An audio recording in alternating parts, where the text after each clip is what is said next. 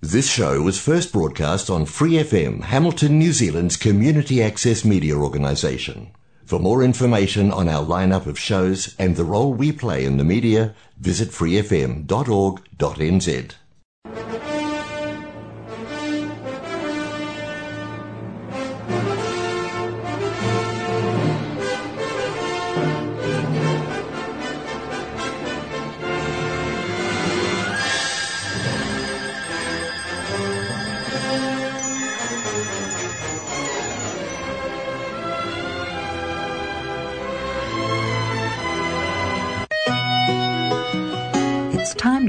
Gospel and Scripture with Brother Len on Golden Guide.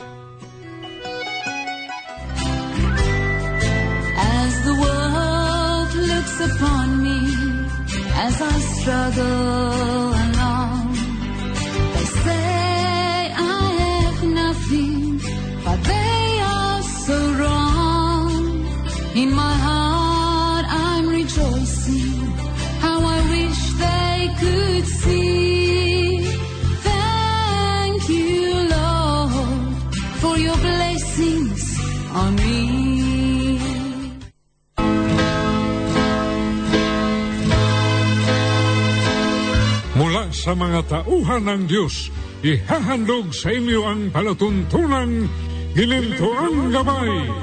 Merong kasabihan, may daan na tila matuwid sa isang tao, ngunit ang dulo niyaon ay mga daan ng kamatayan o kapahamakan mula sa proverbio o kawikaan, kabanatang labin apat at sa talatang labin dalawa. Kaya kailangan natin ang ginintuang gabay.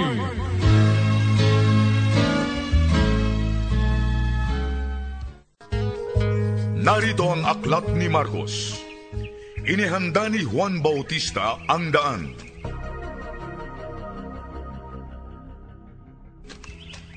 Unang kabanata. Ang pasimula ng Ibanghelyo tungkol kay Heso Kristo, ang Diyos ng mga Diyos. Nasusulat sa aklat ni Propeta Isayas. Ipadadala ko ang aking sugo, mauuna sa iyo. Siya ang maghahanda ng iyong daan. Ang tinig ng isang sumisigaw sa ilang.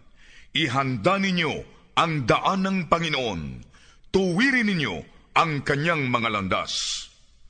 Dumating nga si Juan, nagbautismo siya sa ilang at ipinangaral ang bautismo ng pagsisisi sa kapatawaran ng mga kasalanan. Ang buong pamayanan ng Judea at halos lahat ng mga taga Jerusalem ay nagsadya kay Juan upang makinig sa kanya. Ipinahayag nila ang kanilang mga kasalanan at sila'y binautismuhan niya sa ilog ng Hordan. Ang damit niya ay yari sa balahibo ng kamelyo, may bigkis na katad sa baywang, balang at pukyutan ang kanyang pagkain. Ito ang kanyang ipinangaral. Darating na kasunod ko ang mas makapangyarihan kaysa akin. Ni hindi ako karapat dapat magkalag ng tali ng kanyang pangyapak. Binabautismuhan ko kayo ng tubig, ngunit siya ang magbabautismo sa inyo ng Espiritu Santo. Ang pagbabautismo at pagtukso kay Jesus. At noon nga ay dumating si Jesus mula sa Nazaret ng Galilea at binautismuhan siya ni Juan sa ilog ng Hordan. Habang umaahon si Jesus sa tubig, ay nakita niyang bumubukas ang kalangitan at bumababa sa kanya ang espiritu na parang isang kalapati. At mula sa langit ay narinig ang isang tinig, Ikaw ang anak kong minamahal, lubos akong nalulugod sa iyo. Pagdakay pinapunta siya ng espiritu sa ilang, nanatili siya roon ng apat na pung araw na tinutukso ni Satanas. May ilap na hayop ang kasama niya roon at mga anghel ang naglingkod sa kanya. Ang pagtawag sa mga unang alagad. Nang mabilanggo si Juan, nagpunta si Jesus sa Galilea at ipinangaral doon ang magandang balita ng Diyos ng mga Diyos. At sinabi niya, ang takdang panahon ay dumating na, malapit na ang kaharian ng Diyos, magsisi kayo at maniwala sa magandang balitang ito. Samantalang naglalakad si Jesus sa baybayin ng dagat ng Galilea, nakita niya si Simon at ang kapatid nitong si Andres na nagahagis ng lambat pagkat sila ay mangingisda. Sinabi ni Jesus, Sumunod kayo sa akin at gagawin ko kayong mamamalakayan ng tao. Kagad nilang iniwan ang kanilang mga lambat at sumunod kay Jesus. Sa patuloy niyang paglalakad, nakita niya sina Santiago at Juan na mga anak ni Zebedeo. Iniyahanda nila ang kanilang mga lambat. Walang atubiling tinawag niya sila at iniwan nila ang kanilang amang si Zebedeo sa bangka kasama ng mga tauhan at sumunod sa kanya. Nagpunta sila sa Kapernaum at nagturo sa sinagoga ng araw ng Sabat. Namangha ang mga tao sa kanya mga turo, pagkat nagturo siya na tulad ng isang may kapangyarihan at hindi tulad ng mga tagapagturo ng kautusan. Noon ay may isang taong pinasukan ng masamang espiritu na nagsisisigaw, Anong gusto mo sa amin, Jesus na taga Nazaret? Pumarito ka ba para kami ay puksain? Alam ko kung sino ka. Ikaw ang banal na Diyos. Tumahimik ka, matigas na sabi ni Jesus. Lumabas ka sa kanya. Pinapangisay ng masamang espiritu ang tao at lumabas na tumitili. Nang gilalas ang mga tao at nagtanungan, ano ba ito? Isang bagong turo? at may kapangyarihan, pati masasamang espiritu ay inuutusan niya at sumusunod naman at mabilis na kumalat sa buong Galilea ang balitang ito. Pag-alis nila sa sinagoga, nagpunta sila sa bahay ni Simon at Andres, kasama ni na Santiago at Juan. Ang babaeng diana ni Simon ay nakaratay noon at nilalagnat at sinabi nila kay Jesus ang tungkol sa kanya. Nilapitan siya ni Jesus, hinawakan sa kamay at ibinangon. At biglang nawala ang lagnat ng babae at nagsilbi sa kanila. Nang gabing iyon, pagkalubog ng araw, dinala ng mga tao kay Jesus ang lahat ng may sakit at ang mga inaalihan ng demonyo. Ang buong bayan ay nagtipon sa may pintuan at pinagaling ni Jesus ang marami na may iba't ibang klase ng sakit. Nagpalayas din siya ng maraming demonyo. Alam nila kung sino si Jesus, ngunit hindi niya pinayagang magsalita ang mga ito tungkol sa kanya. Madaling araw pa'y bumangon na si Jesus, umalis ng bahay, nagpunta sa isang lugar na tahimik at nanalangin. Hinanap siya ni Simon at ng kanyang mga kasama, at nang makita nila, kanilang sinabi, Hinahanap kayo ng lahat. At sumagot si Jesus, tayo na sa ibang lugar, sa mga kalapit baryo, upang makapangaral din ako roon. Yan ang dahilan ng pagparito ko. Kaya naglakbay siya sa buong Galilea, nangaral sa mga sinagoga, at nagpalayas ng mga demonyo. Isang ketungin ang lumapit sa kanya, lumuhod at nagmakaawa kung ibig ninyo, mapapagaling ninyo ako. Labis na nahabag si Jesus, hinipo siya at sinabi, Ibig ko, gumaling ka. At noon din ay nawala ang ketong at gumaling ito. Agad siyang pinalis ni Jesus na may mahigpit na babala. Huwag mong sasabihin ito kanino man. Sa halip ay magpatingin ka sa saserdote at maghandog ka ayon sa utos ni Moises para sa iyong pagaling bilang patotoo sa kanila. Sa halip ay umalis siya at ikinalat ang balita. Bunga nito ay hindi na hayagang makapasok ng bayan si Jesus at sa labas na lamang siya nanatili sa mga ilang na pook. Gayunman ay pinupuntahan pa rin siya ng mga tao buhat sa iba't ibang dako.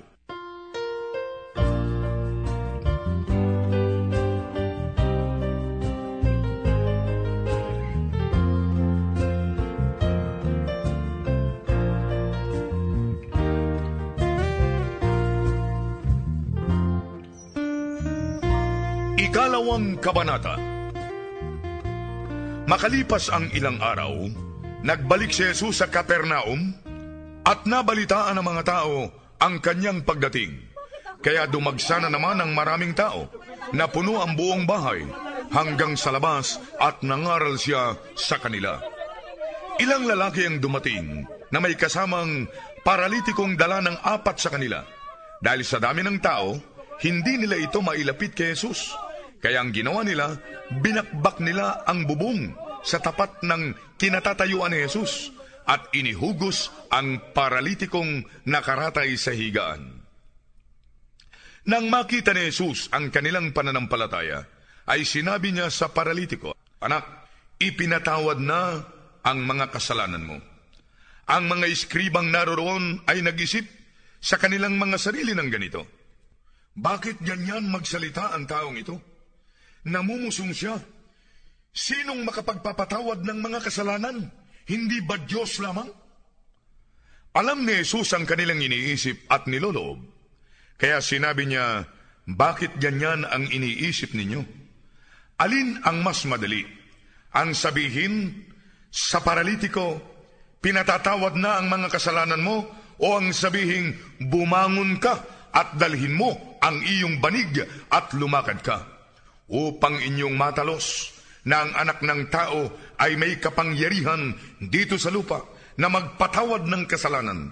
Sinabi niya sa paralitiko, Sinasabi ko sa iyo, bumangon ka, dalhin mo ang iyong banig at umuwi ka. Bumangon nga siya at dinala ang kanyang banig at umalis nakitang kita ng lahat ng tao. Nang gilalas ang bawat isa at sila ay nagpuri sa Diyos na nagsasabi, wala pa kaming nakitang katulad nito.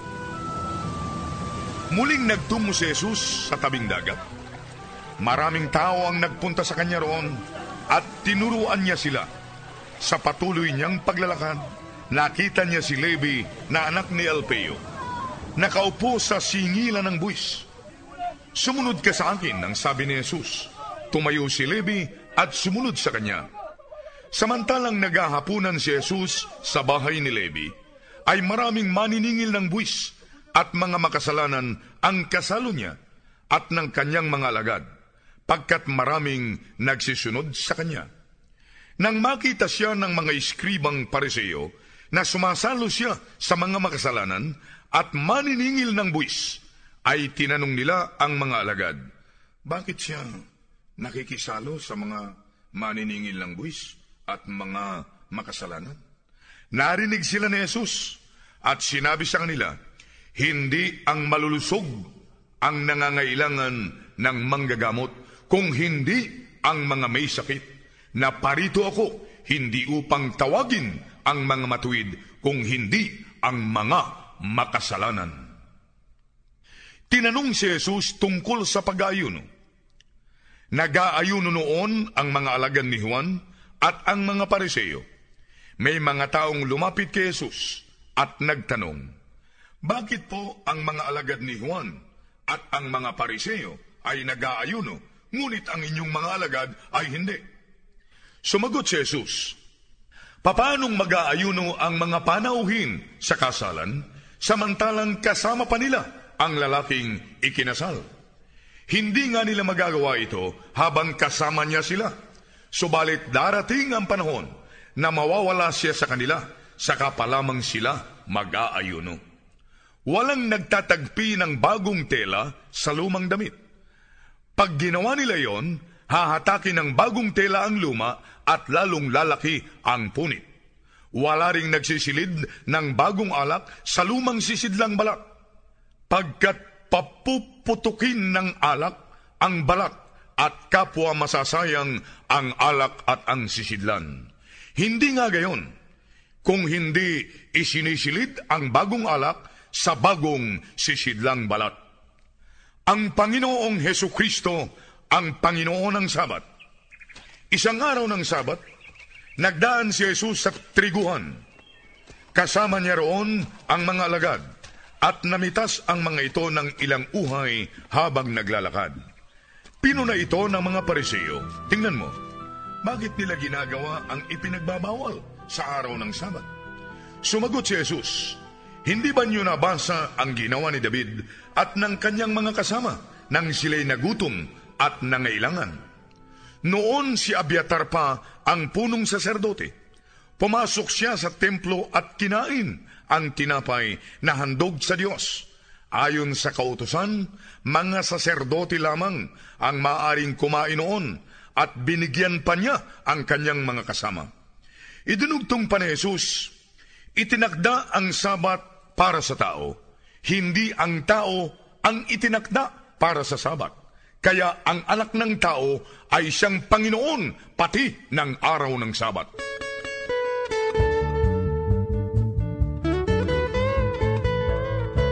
Kabanatang 3 Minsan, muling pumasok si Jesus sa sinagoga. Naroon ang isang taong tuyot ang isang kamay. Ilan sa mga naroon ay humahanap lamang ng ibibintang sa kanya. Binantayan nilang mabuti kung pagagalingin niya ito sa araw ng Sabat. At sinabi ni Jesus sa taong tuyot ang isang kamay, tumindig ka sa harap ng lahat. At sila'y tinanong ni Jesus, ano ang matuwid na gawin sa araw ng Sabat? Ang gumawa ng mabuti o gumawa ng masama? Ang magligtas ng buhay o ang pumatay? Ngunit sila ay nanatiling walang imik. Pinagmasdan sila ni Jesus na may galit at lungkot dahil sa katigasan ng kanilang puso. Bumaling siya sa lalaki at sinabi, Iunat mo ang iyong kamay. Iniunat nga ng lalaki ang kanyang kamay at gumaling ito. Umalis ang mga pariseyo at nakipagsabwatan sa mga kampon ni Herodes kung papano nila may papapatay si Jesus. Sinundan si Jesus ng maraming tao. Nagtungo si Jesus sa tabing dagat, kasama ang mga alagad. Maraming tao ang mula sa Galilea ang sumunod sa kanila. Nabalitaan nila ang mga ginawa ni Jesus, kaya nagdatingan ang napakaraming tao mula sa Judea, Jerusalem, Idumea, sa rehiyon ng Hordan, at sa palibot ng Tiro at Sidon. Dahil sa dami ng tao, Nagpakuha si Jesus sa mga alagad ng maliit na bangkang magagamit niya upang hindi siya magitgit ng mga tao na dumarating. Nagtutulakan ang mga may sakit para lamang mahipo siya pagkat balitang balita na marami na siyang napagaling. Ang mga inaalihan ng masamang espiritu ay lumuluhod sa harapan niya at sumisigaw, Ikaw ang anak ng Diyos. Subalit mahigpit niya silang pinagbawalan na sabihin kung sino siya. Ang pagpili sa labindalawang apostol. Nagtungo si Jesus sa mga burol. Tinawag niya ang kanyang mga pinili at lumapit naman ang mga ito.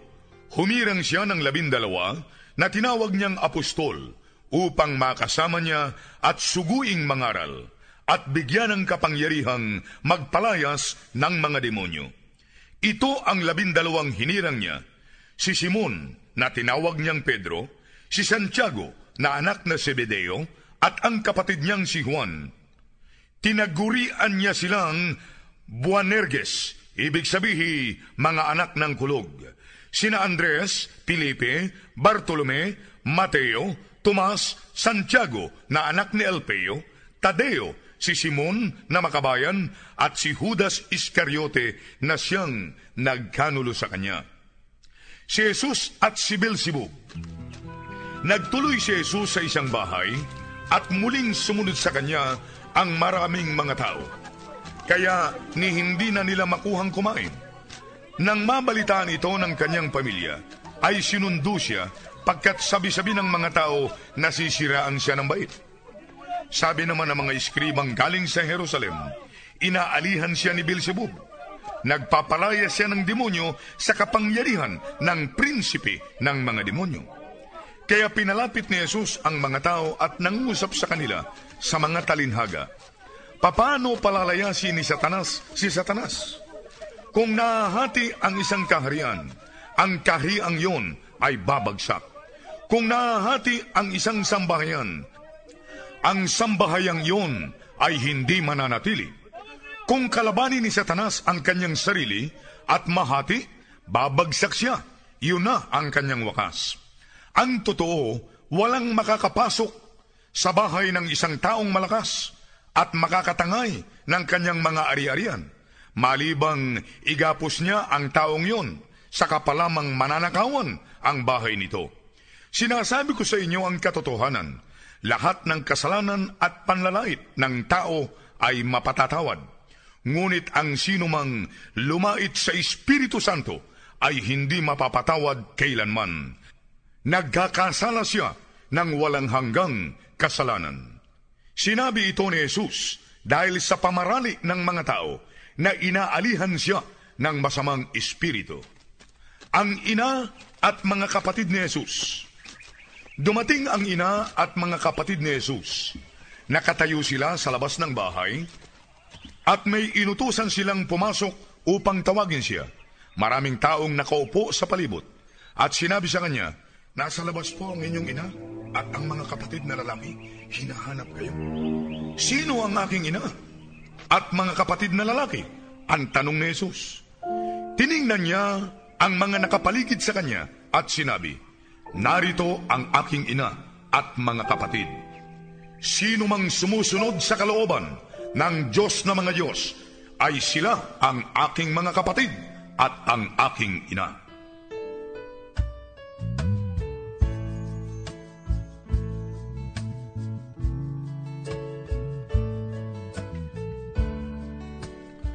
Ikaapat na kabanata Ang talinhaga ng maghahasi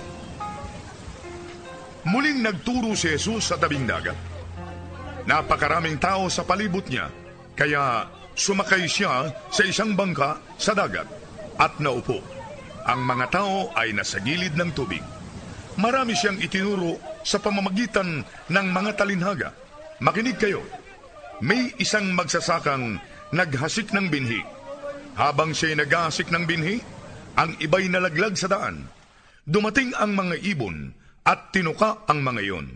May mga binhi namang nalaglag sa kabatuhan na walang gaanong lupa. Mabilis sumibol ang mga iyon pagkat manipis ang lupa. Ngunit nang sumikat ang araw, ang tanim ay nalanta at natuyo pagkat walang gaanong ugat. May mga binhi namang nalaglag sa dawagan. Lumago ang mga dawag at nadaig ang mga tanim, kaya hindi nakapamunga. May mga binhi namang nalaglag sa matabag lupa. Ang mga yon ay tumubo, lumago at namunga. May nag-uhay ng tatlumpo, anim na po at isandaang ulit. At sinabi ni Jesus, ang may pandinig ay makinig. Nang siya'y nag-iisa na, lumapit ang labindalawa at ang mga nasa palibot niya. Itinanong nila ang kahulugan ng mga talinhaga. At sinabi ni Jesus, ang lihim ng kaharian ng Diyos ay ipinagkaloob sa inyo. Ngunit sa mga nasa labas pa, ang lahat ng bagay ay sinasabi sa pamamagitan ng talinhaga. Upang tumingin man sila ng tumingin ay hindi makakita, makinig man sila ng makinig ay hindi makaunawa, baka magbalik loob sila at patawarin. Sinabi pa ni Jesus, hindi ba ninyo nauunawaan ang talinhagang ito? Paano nga kayo makakaunawa ng alinmang talinhaga? Ang magsasaka ay naghahasik ng salita. May mga taong tulad ng binhing nalaglag sa daan.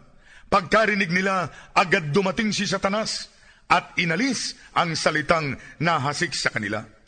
Ang iba naman na tulad ng binhing nalaglag sa batuhan ay nakarinig ng salita at tinanggap ito na may kagalakan. Ngunit dahil walang gaanong ugat, panandalian lamang sila na nagtatagal. Pagdating ng kaguluhan at pag-uusig dahil sa salita, agad silang manlalamig. Ang iba naman, tulad ng mga binhing nalaglag sa dawagan, ay pinakinggan nga ang salita. Subalit natangay ng mga kabigatan sa buhay, gaya ng kayamanan at pagnanasa sa kamunduhan, kaya nadaig ang salita at hindi nakapamunga. Ang iba naman ay katulad ng binhing nalaglag sa matabang lupa ay nakinig ng salita, tinanggap ito at namunga tatlumpu, anim na po at isandaang ulit sa inihasik. ang ilawan sa patungan. Nagpatuloy si Jesus, ang ilaw bang may sindi ay inilalagay sa ilalim ng takalan o higaan? Hindi ba't inilalagay ito sa patungan? Sapagkat anumang pagtatago ay malalantad at anumang inililihim ay mabubunyag. Ang may pandinig ay makinig. Unawain ninyong mabuti ang inyong naririnig, dugtong panesus. Ayon sa panukat na gamitin ninyo, kayo ay susukatin.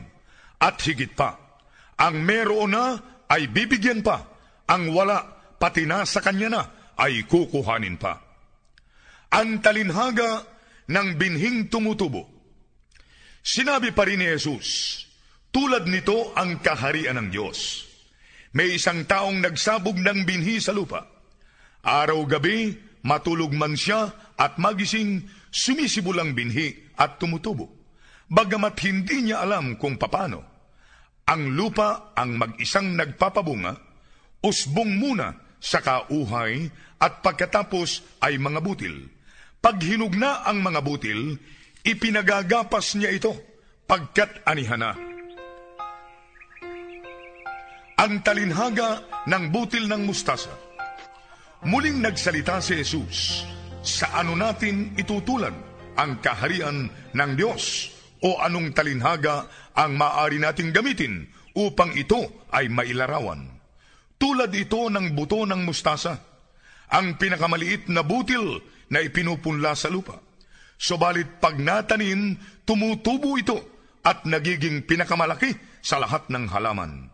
Mayayabong ang mga sanga, kaya ang mga ibon ay naghahapon dito. Nangaral si Jesus sa pamamagitan ng marami pang talinhaga ayon sa kakayahan ng kanilang pangunawa. Hindi siya nangusap sa kanila sa ibang paraan maliban sa talinhaga. Subalit nang magkasarilinan sila ng kanyang mga alagad, ipinaliwanag niya ang lahat. Pinatigil ni Jesus ang unos Kinagabihan ay sinabi ni Jesus sa kanyang mga alagad, Tumawid tayo sa ibayo. Kaya umalis silang sakay ng bangkang kinaroroonan ni Jesus at iniwan ang mga tao. Meron pang nasa ibang bangka silang kasama. Dumating ang nagngangalit na unos. Hinampas ng malalakas na alon ang bangka at halos mapuno na ito ng tubig. Nasa hulihan si Jesus natutulog sa kutson. Ginising siya ng mga alagad at sinabi, Guru, baliwala po ba sa inyo kung malunod tayo? Bumangon si Jesus at sinuway ang hangin at iniutos sa mga alon, Tigil! Pumayapa kayo! Tumahimik ang hangin at pumayapa ng lubusan ang alon. Bumalik siya sa mga alagad. Bakit kayo takot na takot? Wala pa ba kayong pananampalataya?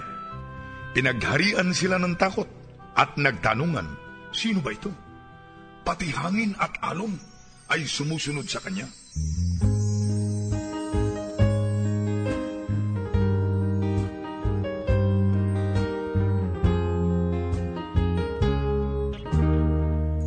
Ikalimang Kabanata Ang pagpapagaling sa lalaking inaalihan ng demonyo. Nagtungo sila sa ibayo ng dagat sa dako ng mga Geraseno. Nang makababa si Jesus sa bangka, isang lalaking may masamang espiritu na galing pa sa libingan ang sumalubong sa kanya. Ang lalaking ito ay sa libingan nakatira at walang makagapos sa kanya kahit tanikalapa ang ipinanggagapos. Madalas na tinatanikalaan ang kanyang mga kamay at paa, ngunit nilalagot niya ang tanikala at sinisira ang pangaw sa kanyang paa. Walang may sapat na lakas para masupil siya. Araw-gabi ay nagsisisigaw siya sa libingan at mga burol at sinusugatan ng bato ang kanyang sarili. Malayo pa'y nakita na niya si Jesus. Tumakbo siyang palapit at lumuhod sa harap niya. Sumigaw siya ng malakas. Anong gusto mo sa akin, Jesus? anak ng kataas-taasang Diyos. Sumumpa ka sa Diyos na hindi mo ako pahihirapan. Pagkat sinasabi sa kanya ni Jesus, Lumabas ka sa taong ito, ikaw na masamang espiritu. Tinanong siya ni Jesus, ano ang pangalan mo? Ang pangalan ko'y Lehion, pagkat marami kami. Ang sagot niya, at paulit-ulit siyang nagmakaawa kay Jesus na huwag silang paalisin sa lugar na iyon. Isang malaking kawan ng baboy ang nanginginain sa libis ng burol na malapit doon. Nagmakaawa ang mga demonyo kay Jesus. Itaboy mo kami sa mga baboy. Ilipat mo kami sa mga baboy at hayaan mo kaming pumasok sa kanila. Pinayagan sila ni Jesus. Lumabas nga ang masasamang espiritu at pumasok sa mga baboy. Ang kawan ng baboy na may dalawang libo ay sumibad ng takbo papunta sa pampang at nahulog sila sa dagat at nalunod. Ang mga tagapag-alaga ng kawan ng baboy ay kumaripas ng takbo at ipinamalita ito sa bayan at mga karatig na yon. Nagpuntahan naman doon ang mga tao para tingnan ang nangyari. Pagdating nila kay Jesus, nakita nila ang mga taong inaalihan ng mga demonyo na nakaupo, nakadamit at matinuna ang isip at sila ay natakot. At sinabi sa kanila ng mga nakasaksi ang nangyari sa mga lalaki at sa mga baboy. Kaya ipinamanhik ng mga tao kay Jesus na umalis sa kanilang lugar. Nang si Jesus ay sumasakay na sa bangka, ay nakiusap ang mga lalaking inaalihan ng mga demonyo na isama siya. Hindi pumayag si Jesus. Sa halip ay sinabi, umuwi ka sa inyo at sabihin mo sa pamilya mo kung gaano kalaking bagay ang ginawa sa iyo ng Panginoon at kung papano siya nahabag sa iyo. Umalis nga ang lalaki at ipinamalita sa Decapolis ang lahat ng ginawa sa kanya ni Jesus at ang mga tao ay nanggilalas. Ang batang patay at ang babaeng may sakit. Tumawid uli si Jesus sa dagat at pinagkalipumpunan siya ng maraming tao. Nang siya'y nasa tabi na, dumating ang isang nagngangalang Jairo, isa sa mga namamahala sa sinagoga. Nagpatira pa siya sa harap ni Jesus at nagmakaawa. Agaw buhay po ang anak kong dalagita. Kung maaari po ay sumama kayo sa akin at ipatong sa kanya ang inyong kamay upang siya'y gumaling. At sumama nga si Jesus. Maraming taong sumunod at nagsiksikan kay Jesus. May isang babae doon na labindalawang taon ang dinudugo. Dumanas siya ng matinding hirap sa kapapagamot sa mga doktor at naubos na ang lahat niyang ari-arian. Subalit lalo siyang lumala sa halip na gumaling. Nang marinig niya ang tungkol kay Jesus, nakipagsiksikan siya sa kanyang likuran, hinipo niya ang damit ni Jesus. Pagkat iniisip niya, mahipo ko lamang ang kanyang damit, ay tiyak nagagaling na ako. Noon din ay tumigil ang kanyang pagdurugo at naramdaman niyang siya ay gumaling. Naramdaman agad ni Jesus na may kapangyarihang lumabas sa kanya. Humarap siya sa mga tao at nagtanong, Sinong humipo sa damit ko? Sumagot ang mga alagad, Nakikita naman ninyong nagsisiksikan ang napakaraming tao. Bakit ninyo itinatanong kung sino ang humipo sa inyo? Nagpalinga-linga pa rin si Jesus at hinanap kung sino ang gumawa noon. Palibasa ay alam ng babae ang nangyari sa kanya. Lumapit siya at nagpatira pa sa paanan ni Jesus. Nanginginig sa takot na ipinagtapat niya ang buong katotohanan. At sinabi sa kanya ni Jesus, Anak, pinagaling ka ng iyong pananampalataya. Lumakad kang may kapayapaan.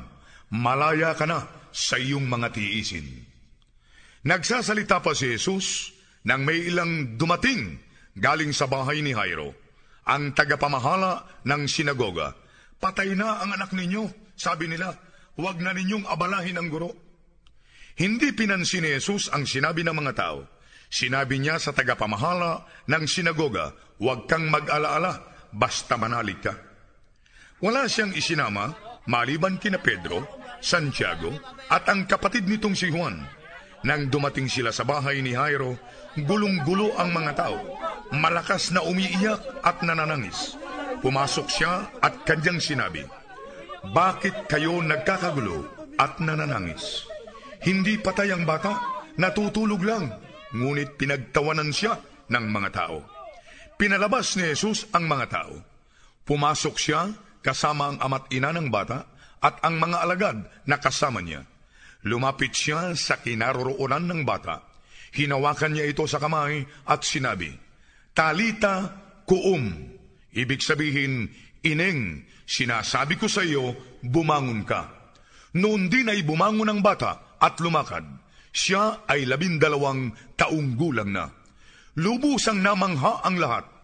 Mahigpit niyang itinagubilin na huwag itong sasabihin kahit kanino at sinabi niya sa kanila na pakainin ang bata.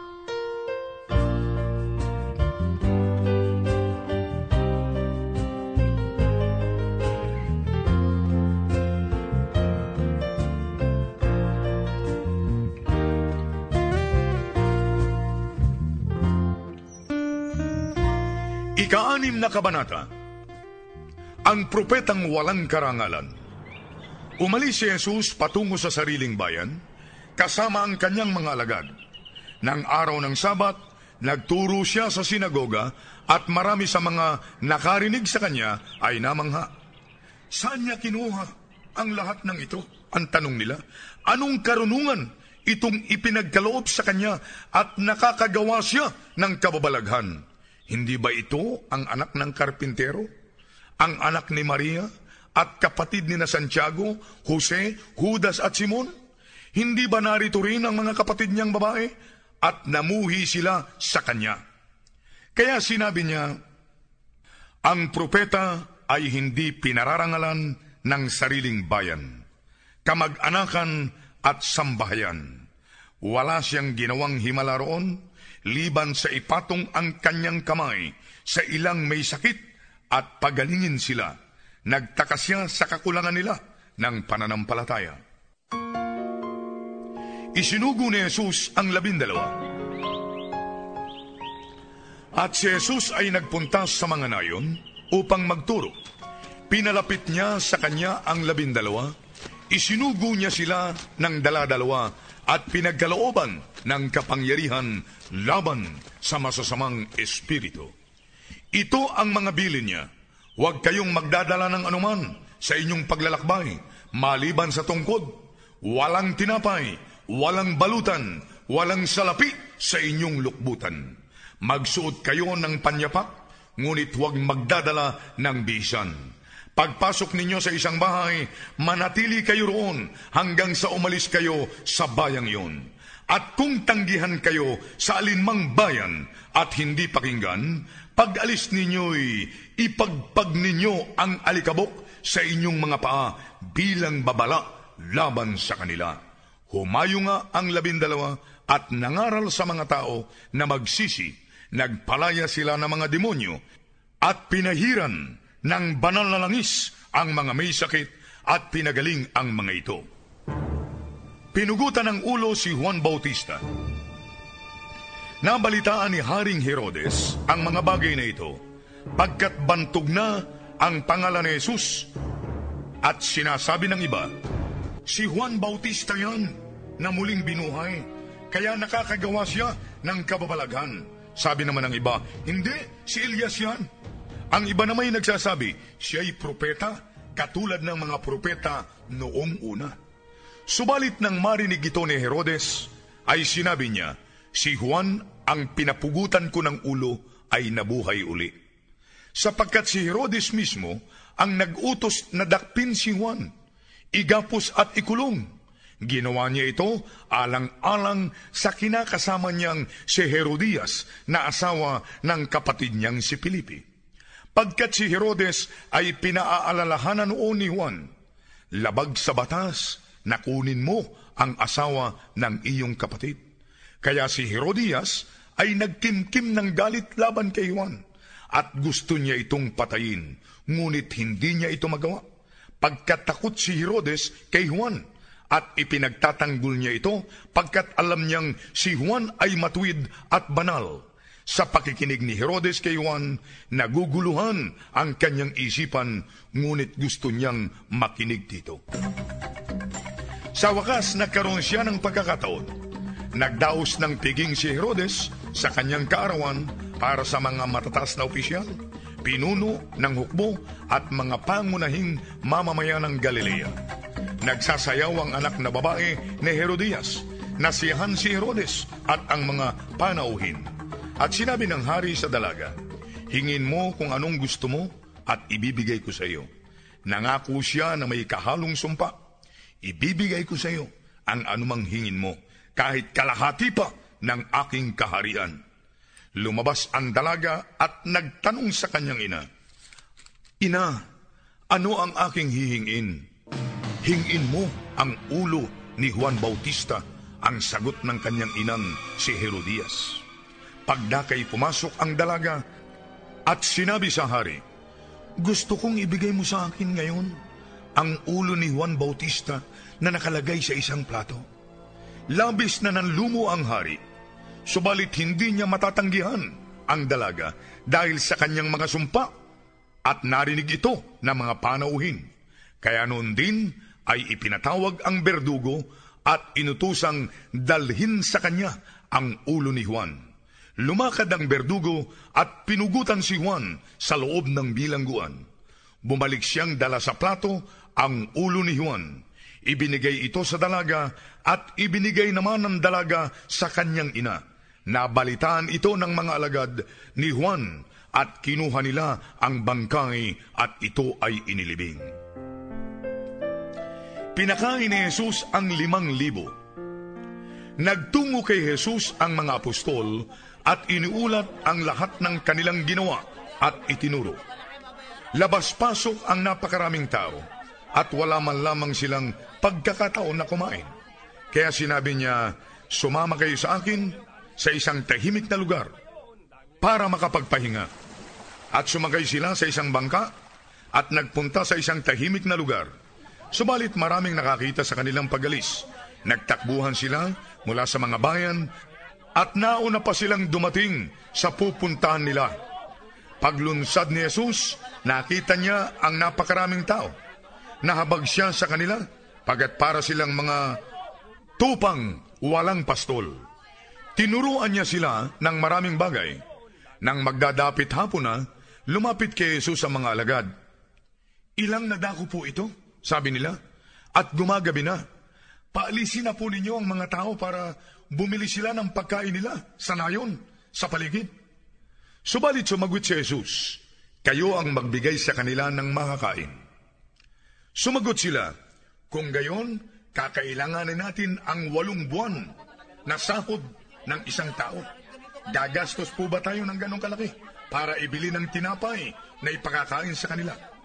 Ilang tinapay ang dala ninyo? Ang tanong ni Jesus. Tingnan ninyo. Tiningnan nga nila at sinabi, limang tinapay po at dalawang isda. Inutusan sila ni Jesus na paupuin ng mga tao na pulupulutong sa damuhan. Kaya ubo po sila, may isandaan at may limampu. Tiningnan ni Jesus ang limang tinapay at dalawang isda. Tumingala siya sa langit, nagpasalamat at pinagpira-piraso ang tinapay. Pagkatapos, ibinigay ito sa mga alagad para ipamahagi sa mga tao. Hinati-hati din niya ang dalawang isda para sa lahat. Kumain sila at nabusog. Tinipo ng mga alagad ang labis at nakapuno pa sila ng labindalawang bakol. Limang libong tao ang kumain. Lumakad si Jesus sa tubig. Pinagsakay ni Jesus ang mga alagad sa bangka at pinauna sa Bethsaida samantalang pinauuwi niya ang mga tao. Iniwan ni Jesus ang mga tao at nagtungo sa burol upang manalangin. Sumapit ang gabi. Ang bangka ay nasa laot ng dagat at si Jesus ay nag-iisa sa katihan. Natanaw niya ang mga alagad na hirap na hirap sa pagsagwan pagkat pasalungat sila sa hangin. Nang magmamadaling araw na, sumunod sa kanila si Jesus na naglalakad sa ibabaw ng tubig. Lalampasan niya sana sila, ngunit nakita siya ng mga alagad na lumalakad sa ibabaw ng tubig Akala nila ay multo siya, kaya nagsisigaw sila sa tindi ng kanilang takot. Dali-daling sinabi ni Jesus sa kanila, Lakasan ninyo ang inyong loob. Ako ito, huwag kayong matakot. Sumakay si Jesus sa bangka at huminto ang hangin. Labis silang nanggilalas pagkat hindi nila naunawaan ang nangyari sa tinapay pagkat mapurul pa ang kanilang isip. Nang sila'y makatawid, lumunsad sila sa Henesaret at paglunsad nila, si Jesus ay nakilala agad ng mga tao. Nilibot ng mga tao ang buong paligid at dinala ang mga may sakit na nakaratay sa banig. San man nila marinig na naroon si Jesus. Samantalang nagpunta si Jesus sa mga lunsod, bayan at nayon, ang mga may sakit ay dinadala sa liwasan. Sumasamo ang mga taong pahipuin sila kahit man lamang sa laylayan ng kanyang kasuotan at lahat ng humipo sa kanya ay gumaling.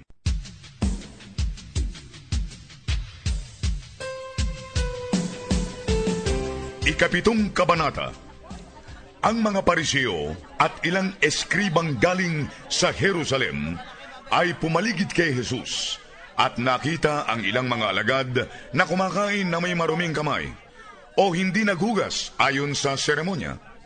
Ang mga paresyo kasi at lahat ng mga Hudyo ay hindi kumakain ng hindi muna naguhugas ng kamay ayon sa seremonya bilang pagsunod sa kaugalian ng kanilang mga ninuno. Pagdating nila galing sa pamilihang bayan, hindi sila kakain ng hindi muna naglilinis at marami pa silang sinusunod na mga tradisyon katulad ng paghuhugas ng saro, pitsil at mga kapitera. Bakit ang mga alagad mo eh, hindi sumusunod sa kaugalian ng mga matatanda? Kumakain silang marurumi ang kamay. Ang tanong ng mga pariseyo at mga iskriba. Sumagot si Jesus, Tama ang sinabi ni Isaias tungkol sa inyo, mga mapagpaimbabaw, gaya ng nasusulat, Pinararangalan ako ng mga taong ito sa kanilang mga labi, subalit ang kanilang puso ay malayo sa akin. Walang kabuluhan ang kanilang pagsamba, ang kanilang mga turo ay mga alituntuning gawa ng tao. Tinalikdan ninyo ang mga utos ng Diyos at niyakap ang mga kaugalian ng tao. At sinabi ni Jesus, napakahusay ninyong gumawa ng pamamaraan para ipagwalang bahala ang mga utos ng Diyos, masunod lamang ang inyong mga kaugalian. Sinabi nga ni Moises, Igalang ninyo ang inyong ama't ina, at ang sino mang lumait sa kanyang ama o ina ay dapat patayin. Subalit itinuturo ninyo na kung ang sino man ay magsabi sa kanyang ama o ina, ang anumang maitutulong ko sa inyo ay kurban o handog na inilaan sa Diyos hindi na ninyo siya pinapayagang tumulong sa kanyang ama o ina.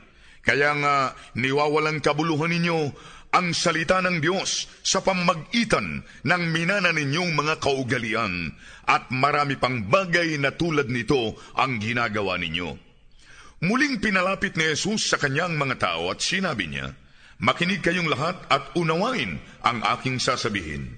Hindi ang isinusubo ng tao ang nakapagpaparumi sa kanya, kung hindi ang lumalabas sa tao ang nakapagpaparumi sa kanya.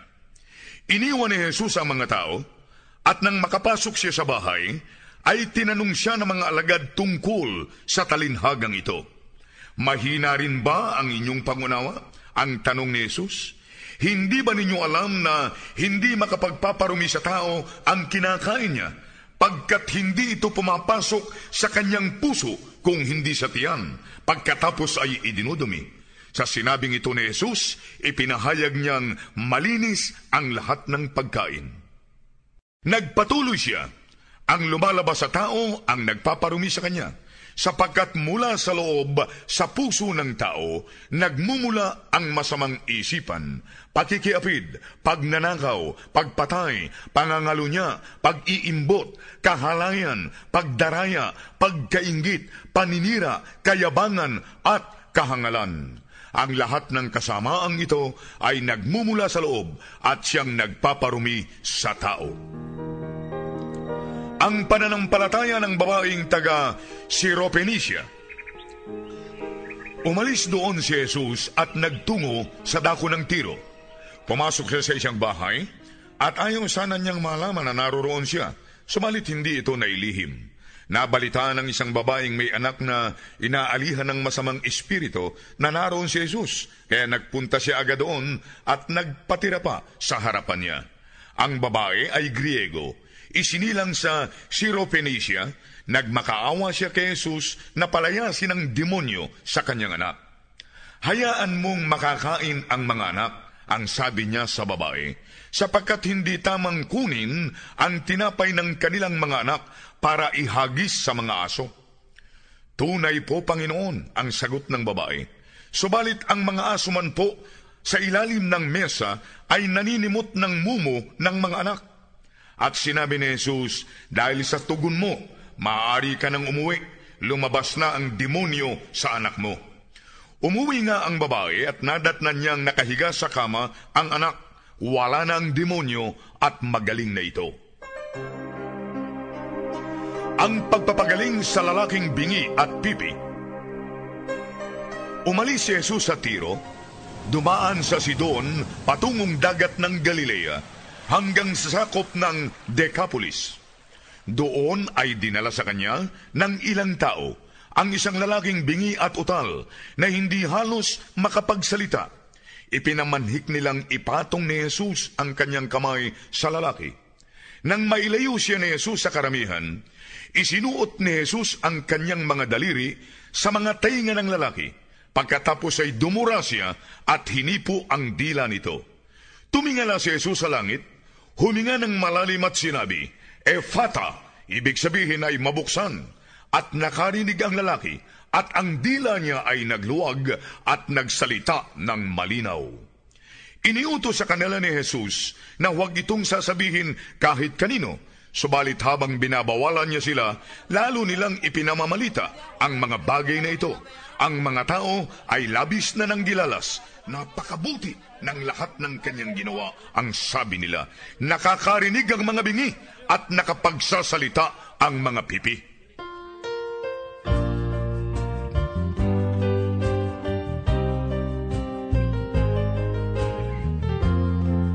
Kabanatang 8 Pinakain ni Jesus ang apat na libo. Nang araw na yon, nagtipon uli ang napakaraming tao. Walang pagkain ang mga ito, kaya tinawag ni Jesus ang mga alagad at sinabi niya, Nahahabag ako sa mga taong ito, tatlong araw ko na silang kasama at walang makain. Kung pauuwiin ko silang gutom, hihimatayin sila sa daan pagkat malayo ang pinanggalingan ng ilan sa kanila. Sumagot ang mga alagad, Ilang na lugar po itong kinalalagyan natin? Saan tayo kukuha ng tinapay na ipakakain sa kanila? Ilan ba ang tinapay ninyo riyan? Ang tanong ni Jesus. Pito po ang sagot nila. Pinaupo ni Jesus sa lupa ang mga tao. Kinuha niya ang pitong tinapay at nagpasalamat. Pinagpira-peroso niya ito at ibinigay sa mga alagad upang ipamahagi sa mga tao. Meron din silang ilang maliliit na isda. Ipinagpasalamat ito ni Jesus at iniutos sa mga alagad na ipamigay din sa mga tao. Nagsikain ang mga tao at nabusog. Matapos makakain ng lahat, nakatipon pa ang mga alagad ng pitong bakol na sobra. Mga apat na libo ang mga lalaking naroroon at nang sila'y mapaalis na ni Jesus, sumakay siya sa bangka kasama ang mga alagad at nagpunta sila sa dako ng Del Manuta. Nagsadya roon ang mga pariseo at nakipagtalo kay Jesus. Sinubok nila si Jesus at humingi sila ng isang tanda mula sa langit. Napabuntong hininga ng malalim si Jesus at sinabi, Bakit ang lahing ito ay humihingi ng kagila-gilalas na tanda? Sinasabi ko sa inyo ang katotohanan. Walang tandang ipakikita sa lahing ito at iniwan niya sila, nagbalik sa bangka at tumawid sa dagat.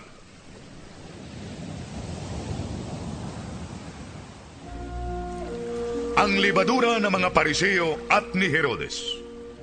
Nakalimutan ng mga alagad na magdala ng tinapay maliban sa isang tinapay na nasa bangka.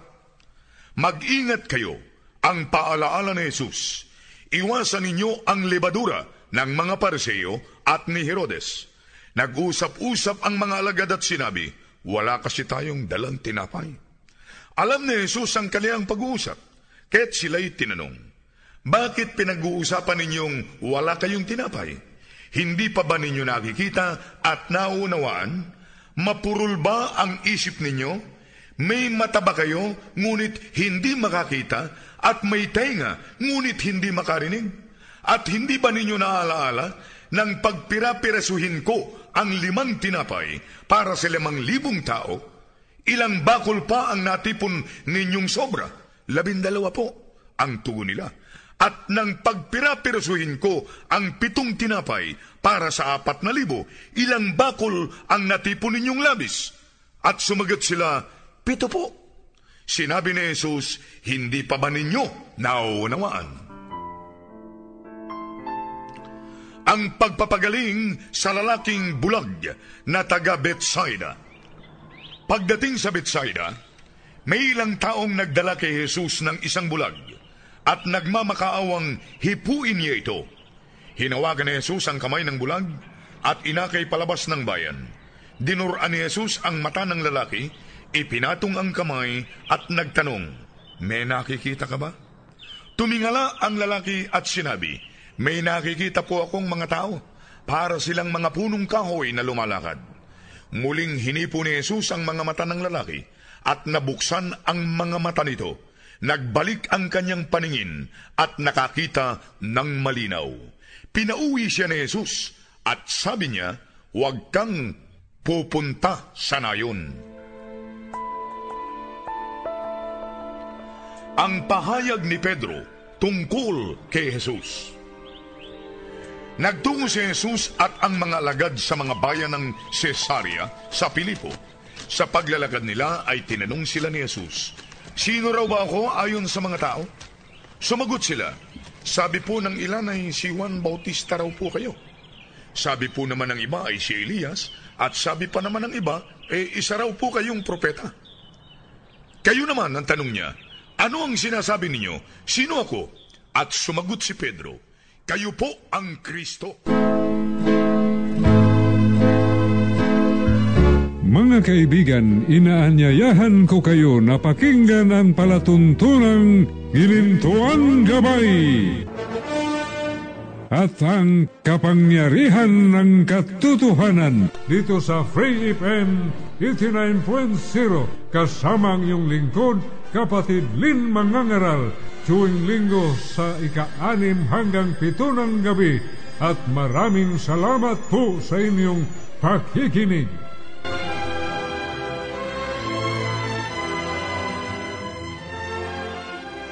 For more episodes, use the accessmedia.nz app for iOS and Android devices, or subscribe to this podcast via Spotify, iHeartRadio, or Apple Podcasts. This Free FM podcast was brought to you with support from New Zealand On Air.